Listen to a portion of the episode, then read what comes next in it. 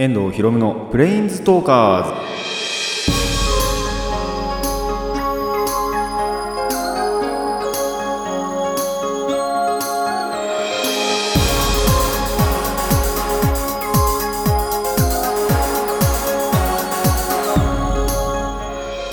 ラジオの前の皆さんこんにちは、えー遠藤ひろむのプレインズトーカーズパーソナリティの遠藤ひろむです。リアルタイムではあのお久しぶりなんじゃないかなということでまああのネットラジオなんでねその後に聞いてるっていう人は全く関係ないとは思うんですが一応言うと,、えー、と収録がちょっと1週間空いてしまって、まあ、2週間ぶりの更新ということになります。えーこの番組はアニメゲーム声優が大好きなこの僕遠藤ひろむがマジック・ザ・ギザリングのプレインズ・ウォーカーがいろいろな次元を旅するがごとくいろいろなジャンルの話をする番組です。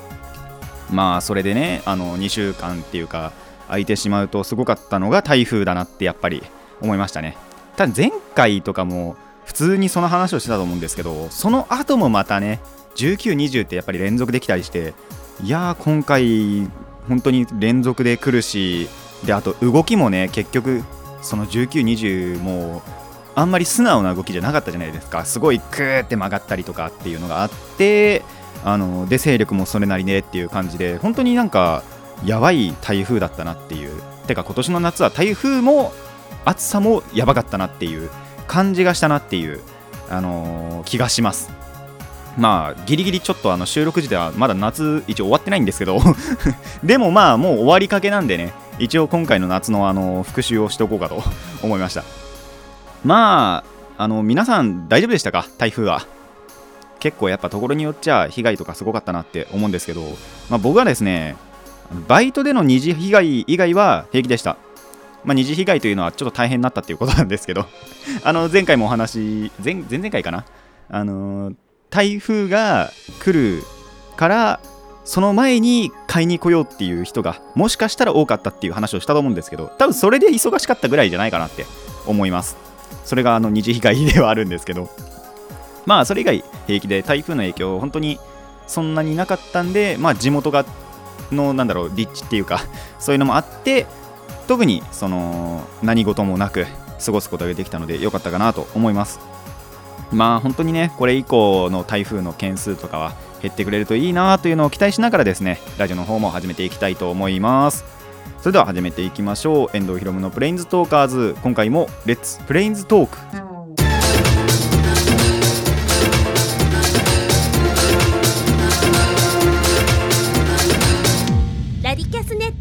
改めましてこんにちは。遠藤ひろむです。あのいつも通りのですね何の確証もないホラ話をしようと思うんですけども。あのー最近すごいね虹をよく見るなって思ったんですよ。でこれってもしかしたら台風のおかげなのかなみたいなことをちょっと思ってなんでかっていうと本当にその最近台風って連続で発生してるじゃないですか。でそういう時に虹を連続で見たからなんですよ。なんで本当に何の確証もないんですけど 絶対違うなっていうところでもあるんですけどただ本当に台風近づくとその天気って不安定になるじゃないですか。で最近本当にそのお天気雨っていうのをよくその体験してたんですよ。晴れながら雨も降ってるみたいなことがあってで結構虹を本当に見る機会が多かったなって思ったのでまあもしかしたらねって本当にもしかしたらの話なんですけど台風もあながち悪いことだらけじゃないのかなって思いましたね。やっぱ虹って見るとちょっとその幸せになれるじゃないですか。でその虹本当に2日連続ぐらいで見た時とかもあってまあそれ多分台風来る前とかだったかもしれないんですけどでもそういうこともあったりとかまああと本当にあちょこれからお話しするんですけど岩手にね行ってきたんですよ。その行く前あ行った時かな？行く途中でも虹を見たりとかしたんでまあこれもしかしたらやっぱりその天気とかが不安定で晴れながらちゃんと雨も降っててで虹が見えるのかなって。でそれは台風の影響なんがちょっと関係してるのかなっていうところを、あのー感じましたので。まあ本当にそうなのかは分かりませんけども本当に、あのー台風はあながち悪いことだらけじゃないのかなと思いますので皆さんも、あのちょっと台風近づいてきたなって思ったらあの空を見てみてください。もしかしたら虹がかかってるかもしれない。っていう感じはあるので、あのぜひね ちょっと注目してみてください。でまあ今も言いましたがあの少し遅めのですね、えー実家に帰省をしました。まあなのでそのお話をしていこうかなと思います。というわけでコーナーこちら。旅人の休息。まああのー5日間ほどですね一応言うと母の実家である岩手に、えーまあ僕らもその家族みんなで帰ったのでそのお話をしたいなと思うんですが5日間分ですね帰ったのでまあ1日目2日目ぐらいで分けてあの前後編に分けてで3日目4日目5日目を後編でお話ししたいなと思います。でそうまあもっと言うと忘れられてる設定だと思うんですけどあのー生まれは岩手なんですよ僕も。でまあ育ちが大体神奈川県で育ってたんですけど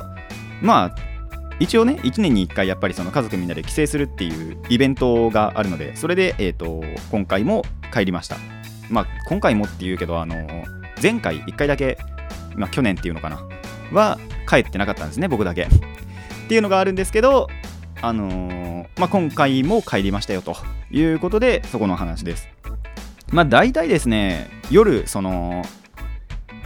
あれだ車で行くんですけどまあ車に行くのも最近かな。ここ56年の話だと思うんですけどまあ車で出るんですが大体夜の、まあ、1時とか2時くらいに家を出発するんですよ。でなんでその前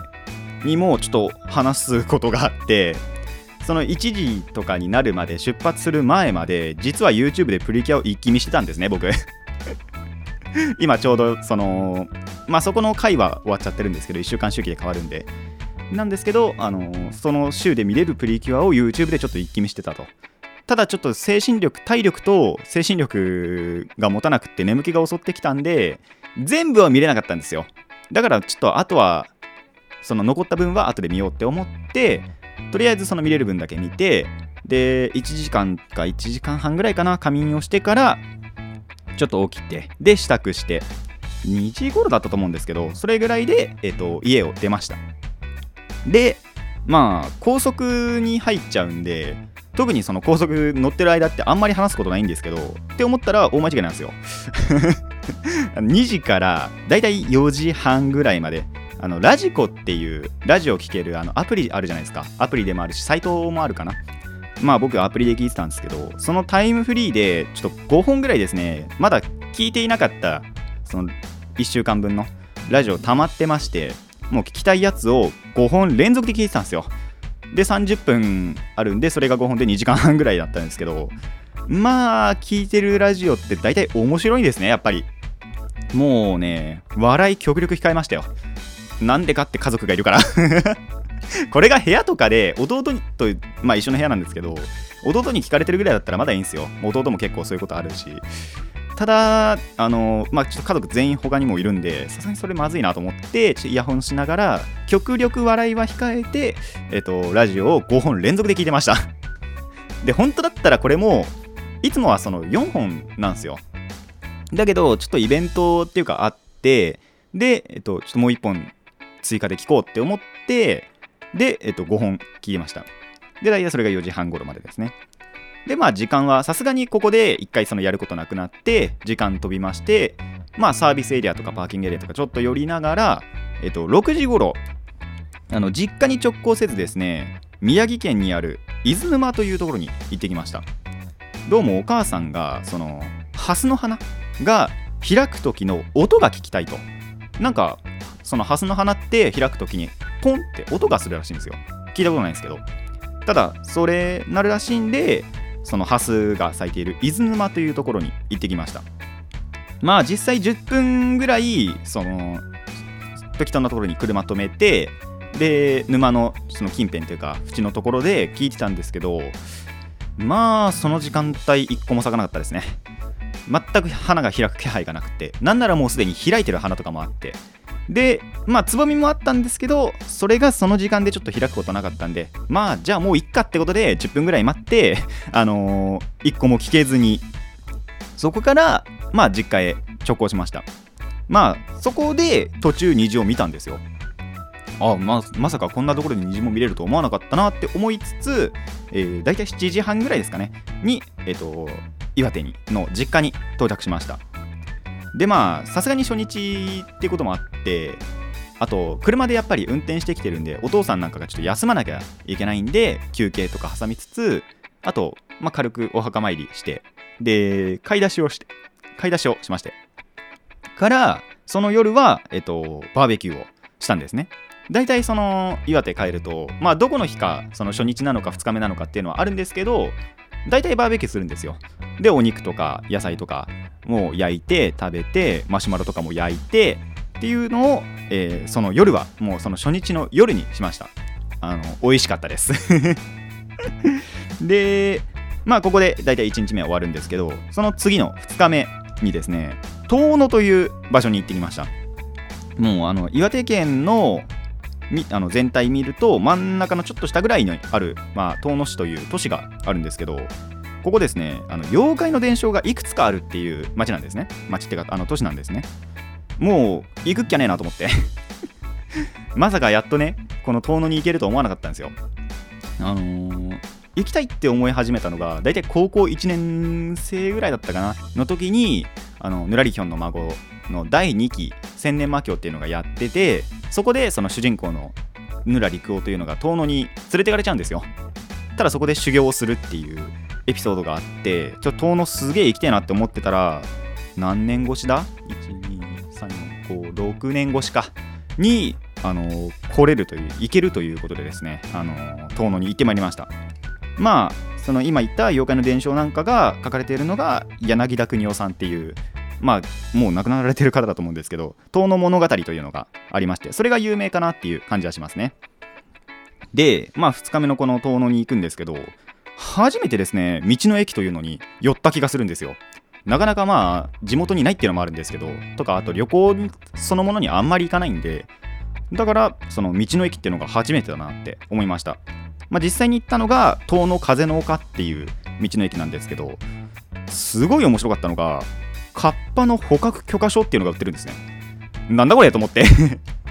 でその看板だけしてあったんで見た瞬間欲しいなとは思ったんですよ。ただちょっとその売店のお土産コーナー的なところを見てもどこにも売ってなかったんです。でその後あのーお母さんがそれを買ったっていうのをだいぶ後に言ってきてどこで売ってたのっつったらレジのところで売ってたらしいんですね。あやっちまったなと思って。なんで僕は買えなかったんですけどお母さんがあのカッパの捕獲許可証を買いましたのでちょっと今度カッパ捕獲しに行っていこうようかなと思います。まあそんな話は置いといてまあ一回その道の駅寄ってからえっ、とジンギスカンがね名産らしいんですよ。どうも。ラム肉って言った方がいいのかな。がその名産というかそこの遠野の、まあ、郷土料理でもねえのかな。でもそのジンギスカン有名らしくってお昼ご飯はそのジンギスカンを食べれるお店に行きました。でここでもまた面白いエピソードがその1個目ちょっと評価が高い感じの店にじゃあ行こうかって言って割とそのお店が裏道を使う感じのちょっと細い道のところにあったんですね。ただ実際に行ってみたら閉店っていうかあの店閉まってたんですよ。定休日なのかあのお盆休みなのか分かんないんですけどただシャッター閉まってて張り紙されててあここダメだっつって。しょうがないんでその後まあその大通りのところの脇にあるえっとちょっと名前忘れちゃったあえっとひつん？あまあ名前忘れちゃったからいいや。えっとそこのジンギスカン食べれるお店に行ってあのジンギスカンちゃんと食べました。美味しかったです。お肉結構柔らかいんですよねラム肉って。あの焼きすぎちゃうと硬くなっちゃうんですけどちゃんとそのなんだろうな適切な焼き時間というか焼くとあのー柔らかくて。であのちゃんと味もあって美味しいお肉でした。皆さんもぜひあのまあ遠野に行かなくてもジンギスカンっていうかラム肉食べてみてください。美味しいです。でまあ午前中はそこまでそのお昼ご飯大体食べるぐらいで終わって午後にその遠野の市立博物館っていうところに行きました。大体その遠野の町の成り立ちとかが書いてあったりあとはさっき言ったその妖怪の伝承とかの展示がしてあったんですね。まあそのスクリーンっていうかモニターとかでエピソードを見れたりするところもあったりあとカッパの展示が多かったかなって思います。いろんなその人が描いたカッパがあったりとかあのー本物なのかどうかわかんないですけどカッパのミイラがあったりとか ちょっと分かんなかったかなっていう感じなんですけど。まあでも他にも、えっと、座敷わらしとかあと神隠しの伝承とか、えーお白様っていう伝承もあったりしたんですけどまあそれいろいろあって。あとなんでカッパが多いかっていうとその遠野の都市の中にカッパ淵っていうのがあるんですね。いろんな人のところにあるんですけどそのカッパ淵っていうところでよくカッパが目撃されるっていうのがあってやっぱりそのカッパの目撃例が多くカッパのその作品っていうか作品内にカッパが登場することが結構多いらしいです。なので、あのー皆さんもカッパちょっと捕獲するついでにカッパ無事も見に行ってみてください。でそれとかも全部見回ってから気仙沼宮城県のね気仙えっとあ宮城県あ？宮城県だよな。あの気仙沼っていうところに行ってそこがですねそこにあの祖父の、まあ、おじいちゃんの実家があるんですよ。ということで、えっと、実家にその、まあ挨拶しに行ってなんそれ行ったのが4時とか5時とか、まあ、結構夕方だったんですね。なのにあの寿司を お寿司を 振る舞われましてその時間にあのわさびたっぷりのちょっとお寿司を食べるっていうことをしてました。あのお腹いっぱいになっちゃいますね。であのーそこの挨拶とかお線香とかもあげてでその帰りなんですけど僕初めてですね甲子園をガチで見たんですよ。あのー県は違うんですけどまあ東北勢ということで金足農業ですね。家族ぐるみっていうかその実家の人たちも交えて、あのー見てたんですね。そしたらその時は横浜と確か戦ってる準々決勝の時だったと思うんですけど勝っちゃうんですよ。まああの皆さん結果はもう知ってると思うんですけどまさかねその勝つとはみたいな感じでそのやっぱ家族とかでもみんなで盛り上がって。でさらにその甲子園で勝ったのもいいんですけどその後彩雲って皆さん分かります？彩りえっと鮮やかに雲って書いて彩雲って読むんですけどまあ早い話が虹色の雲です。そのまあ虹って太陽の光を水が屈折することによって起こる現象なんですけどそれの雲バージョンっていうのかな？本当にそのだから水分雲も水分じゃないですか。水蒸気じゃないですか。それがその屈折してその雲も虹色に見えるっていう現象をそこでも見ることができてこれは絶対にその台風の影響ではないんですけどただそれも見れたんで、あのーラッキーだったなと思いました。それで1日目でも虹も普通に見てますしね。なんであなんか最近いいこと尽くしだなって思いました。でここまでがまあ2日目なわけなんですけども、まあ、ここまででもね割とあのー話は濃いんですがまだまだ3日目4日目5日目とありますのでそちらは後編でお話ししたいなと思います。以上前編でした。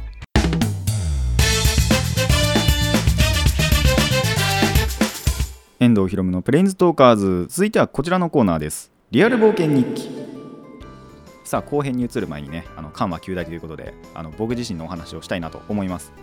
あのーまあお話ししてる時点ではですねもう終わってしまってるんですけどローソンでやっていたあのプリキュアのスタンプラリーを、えー、と完走いたしました。イエーイ。ということでまあ問題なんですけども今回の完走方法は何でしょ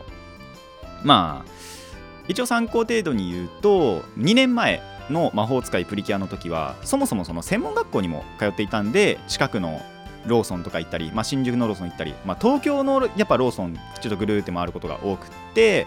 プラスでまあちょっとそのやりきれなかったところは地元に戻ってで地元でもさらに電車使って伊勢原とか東海大学前とか行ったかなっていう感じなんですけどで去年がやっぱりその厚木とかで押したりで肌ので押せる分は自転車でちょっとぐるーって回って押してでまたその押せなかった分っていうかあの足りなかった分があるんでそれは東海大学前行ったかな確か。ということで、まあ、大体その電車とかを使ってたんですよ。で去年が電車と自転車でみたいなっていう感じだったんですがさあ今回は一体何を使ったかと言いますと今回はですね自転車と電車を使いました。前回とあんまり変わんないんですけどただ前回と違うことはちゃんと一つあるんですよ。自転車でまず肌の7軒回って最後にそのできなかったところはちょっと小田原に用があったんであの小田原に行った時に駅前のローソンで押しました。で8つ押して完走です。まあ本当は自転車だけでやろうと思ったんですけどスタンプかぶりが発生してまあの発生してしまったんですよ。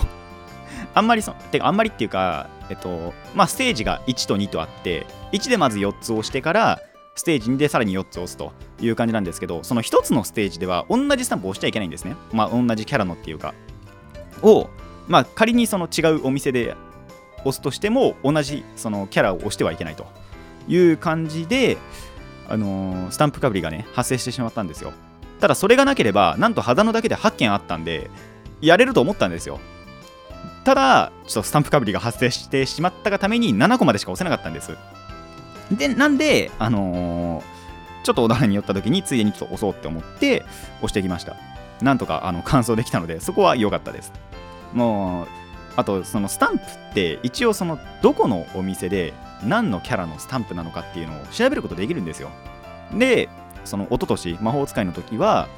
その最後の最後だけちょっとこだわりたくってそれを調べてあじゃあここにこれがあるから今度ここに行こうっつって押したりもしたんですね。ただ、まあ、前回とかはもう本当に行き当たりばったりであじゃあここにあったから押そう押そうってやってたらそれだけでも完走できたんですけど今回ちょっとそれをしなかったがためにですねスタンプかぶりがなんと発生してまったと。でまさかそもそも同じその市内に同じスタンプが2つあると思わなかったんですよ。なんならその平塚の方まで行こうとは思ってたんです。最悪。ただ一応その考えてみたところその8つあったからじゃあここだけで完走できるだろうと思ったらかぶってしまったんですね。っていうことでちょっとそのネバーギブアップなところもあるんですけどあともう一個そう失敗したことがあってえっとクリアファイルに挟まなかったんですよ。で当然夏なんで水分補給するじゃないですか。ちょっとその水が染みちゃって最初のスタンプだけぐちゃぐちゃになっちゃったんですね。一応もうそのステージ1が終わってからのところだったんでよかったんですけどそのステージ1の最初のスタンプが ぐちゃぐちゃになってしまったんでちょっと次回はねもうあの来年の話になりますけどもあの次回こそ自転車のみでまず完走をしたいのとあとバックとかもね変えてちゃんとその 濡れないような工夫なんかをしていけたらいいなと思います。皆さんもあのぜひスタンプラリーするときは気をつけてください。これあのプリキュアだけに限らずポケモンとかねドラゴンボールが結構前にあったかなっていう感じもするのであのスタンプラリーの際は、えーと、気をつけてください。以上リアル冒険日記プラスアルファネバーギブアップでした。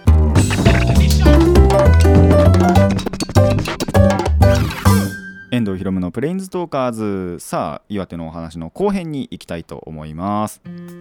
後半は、えーとまあ、3日目から5日目帰りの時までですねのお話をしていこうかなと思います。まあまず3日目なんですけどもその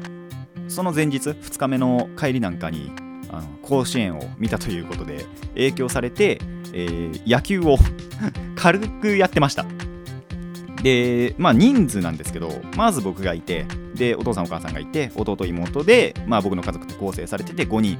と,、えーと、おじいちゃんおばあちゃん、えーと、おじさんおばさんでその息子がそれぞれいるんで、えーと、僕から見て甥っ子が3人、えー、とおじに2人とおばに、えー、と1人。で、まあ、合計12人いるんですね。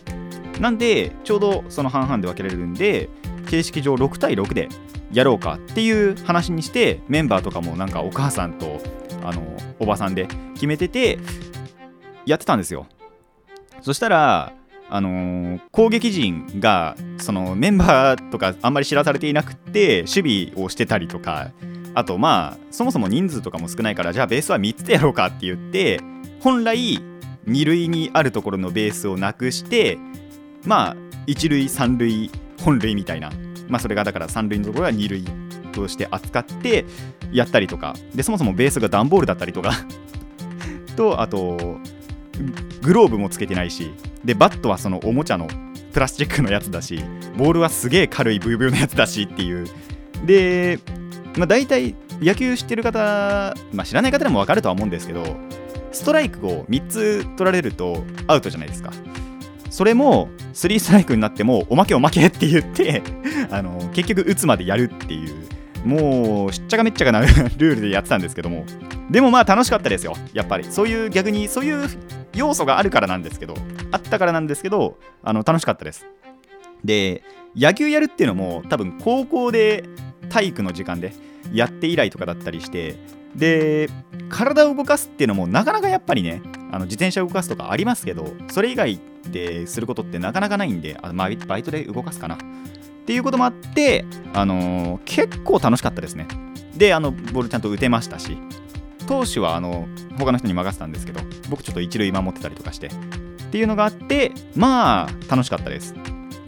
でなんでまあちょっと疲れるじゃないですか。午後はまあ半分ぐらい寝てました。もうちょっとあの疲れたって思ってあの自分が一番体力ないっていうことで、えっと、まあまあ寝てました。ただちょっとそのおじいちゃんが手伝ってくれっていうことでお米を運んだりとかしてで、えっと、手伝いをしてその3日目は終わりました。ここまでが3日目ですね。で4日目なんですけど、まあ、まず最初にお墓参りちょっと行ってでおばあちゃんのお姉ちゃんだったかな？の、えーと、家に行ってちょっとお線香とかあげてでその後に温泉に行ってきたんですよ。一ノ関の新湯温泉セン、えーと、一関新湯温泉センターっていうところなんですけど、まあ、結構山奥っていうかその木々に囲まれた場所にあるんですねそれが。でもちろんその温泉その中の温泉もあれば露天風呂もあって結構気持ちよかったんですけどすごいレア体験をしてなんとですねその温泉の周りっていうか近くでクワガタが取れたらしいんですよ。でそれをその従業員さんが取ったらしいんですけどそのクワガタをなんと甥っ子にくれたんですね。カゴに入れたまま。すげえなと思って。でもっとすごいのがミヤマクワガタだったんですよそれ。なかなか僕の地元でミヤマクワガタって見なくって本当に生で見るのって初めてだったんですよ。すげえと思って。でそのミヤマクワガタもらってその 甥っ子にあんまり揺らすなよとか注意しながらただその一回そこで別れたんですね。行動をちょっと別にしたというか。でその僕らの家族の方ではお土産を買いに行こうってことでお土産買いに行きました。その4日目に。でそのそれぞれそのお父さんとお母さんと僕と弟と妹とってその友達とかあのでお父さんお母さんだったら職場にとかっていうのをお土産を買ってたんですけど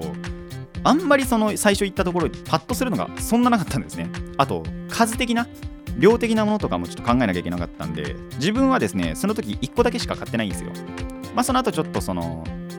ゲームセンターで遊んだりとか本屋に行ったりとかっていうのをして、えー、と4日目は終わりました。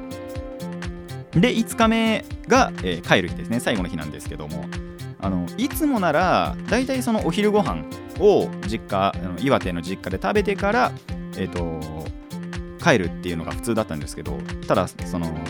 数年前に猫を飼い始めたんでその猫をあのペットホテルに預けてたんですよ。地元の。でそういうのがあるんでちょっと早めに帰ろうって言ってえっとお昼ご飯は食べずにもうちょっと早めに、えっと、実家を出たんですね。で、そのちょっと実家出る前に僕だけお散歩してたんですけど、いつも通りじゃねえな。でも大体僕、あの岩手行くと大体最終日に散歩ちょっとしたりするんですね。で、まあ散歩してから、えっと、家を出ましたよと。で、そのキロなんですけども、えっと、スゴーサービスエリアっていうのがあるんですね。マリダマリと東北のところかな？宮城県だったかな、もう。確か宮城にあるぐらいの、えっと、サービスエリアのスゴーというサービスエリアがありまして、まあ、そこでその残りのお土産その他に渡すところのお土産を買ってでそこからですねあとあとお昼ご飯か。お昼ご飯も食べてで、えー、1時間ぐらいでですね僕が運転したんですよ。高速道路を。あのー、1年以上経ってます。最後の運転から。1年以上経ってからの運転が高速道路です。死ぬかと思いました。普段運転しろよという話でもあるんですけどあともっとですね言うとその日すごい暑かったんですよ。で日差しが本当に暑くってちょうど運転席のところに差し込んできてめちゃくちゃ暑かったんです。で1年以上ぶりの運転じゃないですか。足がガタガタするんですよ。もう本当にリアルで震えちゃって。でいうのがあって本当に死ぬかと思いました。危なかったです。まあ、なんとかその 1時間ぐらい運転して、途中の違うサービスエリアによって、運転はもう交代したんですけど、で、まあ、そっから、ちょうど、えーと、2時ぐらいから甲子園の決勝が始まったんで、それを車の中で、ラジオで聞いていました。もうね、一個一個の展開で家族みんなでワーキャーしてましたね。まあ、基本的に言ってたの僕とお父さんとお母さんだけかもしれないですけど、そこでちょっとワーキャーしました。まあ、結果はご存知の通り金足商業は大阪桐蔭に負けてしまいましたが本当にその初めて甲子園って、まあ、見たり聞いたりしましたけどすごいいいドラマが生まれるんだなって思いました。なんならその金足商業が準決勝の、えっと、日大三高校かに勝った時なんかもすごいニュースで取り上げられてたんですね。やっぱりその珍しいことだって何年ぶりのことだって言ってでその地元の秋田でもあのー、その金足商業ね。金足商業のあ農業か。金足農業の地元の秋田県でもすごいその秋田の人々が寄付したりとか高校あの高校に寄付したりとかっていうのがやったらしくって本当にすごいその影響を持ってたんだなと思いました。ただだからなんであのそういうのもあって本当にいいドラム見たなっていう感じもしました。でまあ地元にはですねちょっと渋滞とかもはまって本当だったら5時とか5時半ぐらいに帰れたんじゃないかなっていうところが、えっとまあ、18時ぐらいに、まあ、6時ぐらいに着きましてで猫もちゃんと回収あのペットホテルから連れて帰ってきてで何事もなく帰ってこれたので良かったかなと思いました。もう本当にねあの1年に1回の行事なんでいつも通りだなっていう点はあるんですけどもあのー、今言ったこの、まあ、前半でも言った通りのレアな体験なんかがあったり初の体験とかもあったり、まあ、初じゃなくても本当にその野球の部分とかっていうのでいい経験とかもしたので本当にそのいつもよりも濃厚な時間を過ごせたなと思いました。あの皆さんもぜひ実家大切にしてみてください。以上えー、っとなんだっけこれは。あれか旅人の休息か。旅人の休息でした。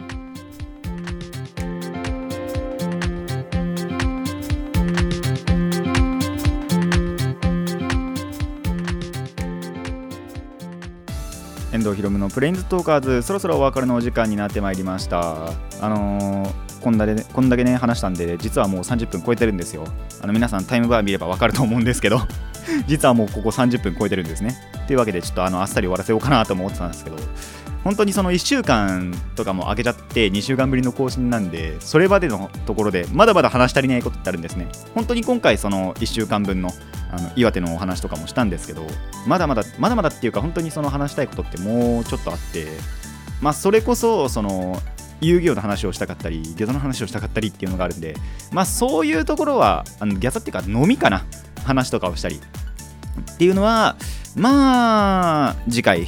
来週分でできたらいいんじゃないかなと思っています。まあでもちょっとああまやかしはちょっともうちょっと語りたかったかな。ちょうどやっぱりそのまやかしを組んでて遠野に行ってっていうのもあったんであの何の意味もなく誰ともやらないのに遊戯王のデッキだけ持っていくっていうことをしたっていうのもあるんですけど。まあまあまあやっぱ大事なことだなと。でもねあのまあこれまた詳しいところはあの次回で言うと思うんですけど実際にそのまあ、持ってってでちょっとその岩手でも一人回しとかをしたりしたんですよ。そしたらちょいちょいその前にあった事故率っていうのが減ったっていうのはあるんでまあもしかしたらワンチャンあるんじゃねえかっていう ところでありますね。あとただ遠野もその町市街っていうのかな。市街地はやっぱりそうでもなくて本当にその博物館とかで伝承が見れるだけなんですよ。本当のところまあ山行きたかったなってやっぱり山に入れば多分そっちはワンチャン妖怪いたんじゃないかなっていう感じはするんでちょっとそこだけは心残りかなっていう感じはするんですけどもまあまあこれからねまだまだ時間はありますんでなんかどっか行けたらいいなとは思います。まあそれではそろそろ終わりにしていきましょう。遠藤ひろむのプレインズトーカーズ。ここまでのお相手は遠藤ひろむでした。また次回もレッツプレインズトーク